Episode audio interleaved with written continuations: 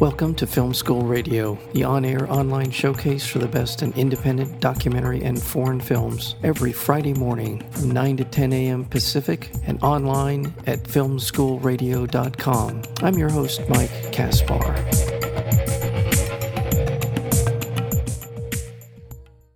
Agnieszka Holland's thriller, set on the eve of World War II, sees Hitler's rise to power and Joseph Stalin's Soviet propaganda machine pushing their utopia into the West. Meanwhile, an ambitious young journalist by the name of Gareth Jones, played by James Norton, travels to Moscow to uncover the truth behind the propaganda.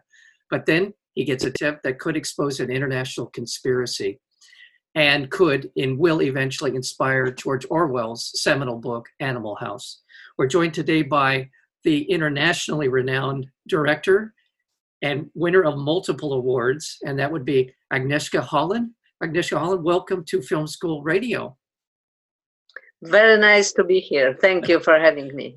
Thank you so much for being here. Well, this is a very powerful film, and I am old enough to have remembered vividly the conversations about how many people died in the Soviet Union under Joseph Stalin. I heard the stories, but I never really got the the the story, the actual how it happened.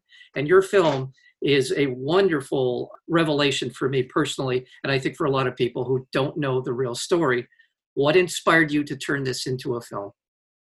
When I read the script by Andrea Chalupa, I realized what I was thinking for some time uh, since the fall of the Berlin Wall and Iron Curtain. Uh, I thought to myself that um, the global conscience doesn't know about communist crimes and that those crimes have been forgotten and forgiven. And um, it's different with the Nazi crimes. We are all less or more aware of the Holocaust and uh, know who was responsible and what was the reason and what kind of the dangers um, are in the anti-Semitism and then the racism. But the communist crimes, their nature, have been slightly different. It, it was like cover by um, utopic hopes that um, the communist is the way for the humanity to make the uh, world better. And um, and this this utopic hope uh, somehow made many people uh, for the dozens of years blind uh, to the real nature of this regime, especially Stalinian regime, but not only, also Mao Zedong regime and um, and Castro and many other, Kampuchea, you know, the, the, the, the victims uh, went in the dozens and dozens of millions. And in the same time, the people like didn't speak about it, didn't know about it, didn't realize how many people's suffering have been behind this. So so when I read the script, I was struck by two things. First thing, that that is this crime against humanity, Holodomor, the famine orchestrated by Stalin, and that the, the victims, uh, nameless and voiceless victims um, of this crime, are calling to be to be recognized. And second thing, it was um, uh, that that is the story of, of the journalism and journalists, of the duty of the journalist to report the truth. And instead of um, serving and following uh, somebody's political or ideological agenda.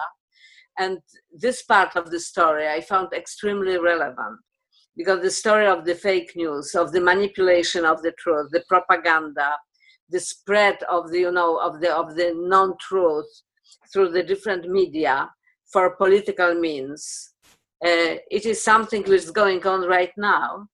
And also the journalists of today in the polarized world, in, in you know, in United States, in Great Britain, in Poland, they are swept away by by some kind of the you know of the of the temptation exactly to serve one side of this of this political uh, political landscape and absolutely right. And I, I think I've not done a good job of identifying more specifically what we're talking about.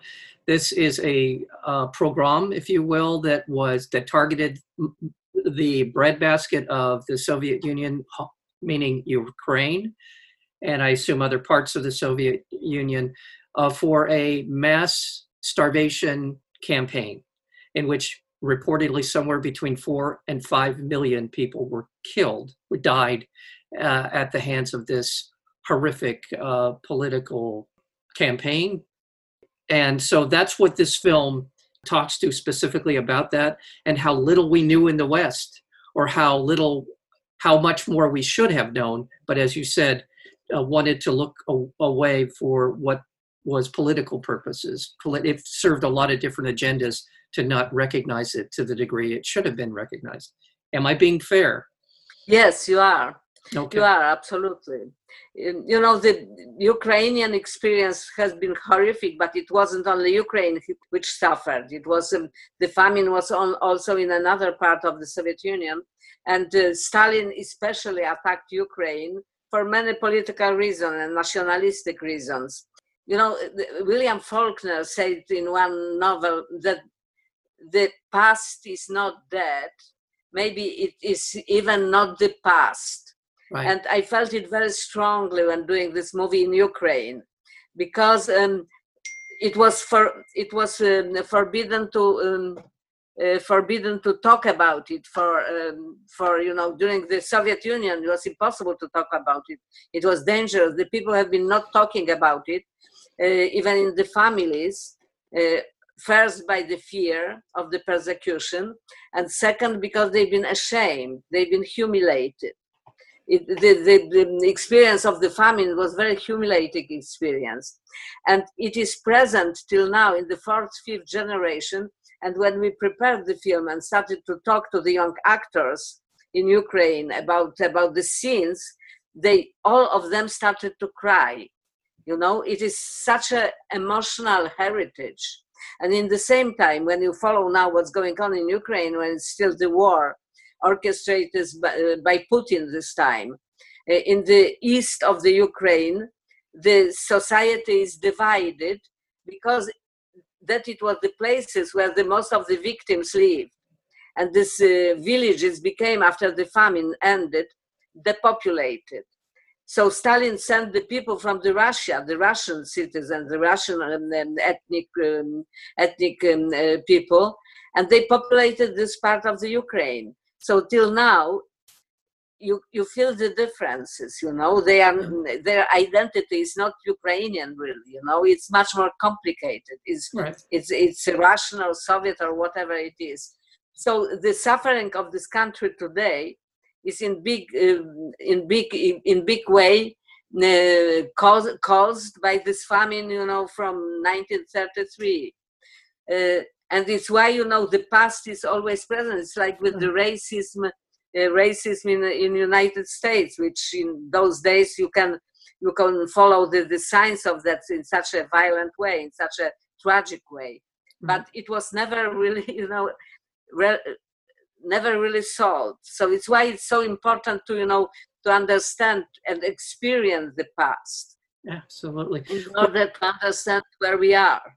I just have one, literally a minute left with you, and I I want to emphasize what a wonderful story you've told here with some amazing actors, including James Norton, Vanessa Kirby, Peter Sarsgaard, and the list goes on. And it tells this story and it tells it from a very humanizing way so that we can understand and we see in your film mr jones how it ravaged this country and these people just as you're describing it. It is a terrific drama and i don't want to lose sight of the fact we're talking about this film but also the past is a prologue to the present obviously and we are I couldn't agree more with what you were saying. We need to know these things. We in America have our original sin, the world has to recognize things for what they are and this was a horror. It was a it was a it was a holocaust. It was called the holo help me out holo holodomor. Holodomor. Holodomor, holodomor and called starving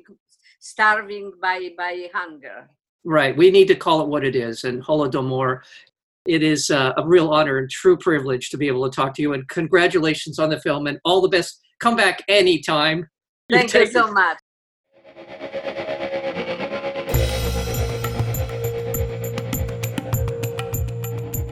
You've been listening to Film School Radio, the on air online showcase for the best in independent documentary and foreign films. You can find out more about the program at filmschoolradio.com. I'm your host, Mike Kaspar. Thank you for tuning in, and we'll see you next week with another edition of Film School Radio.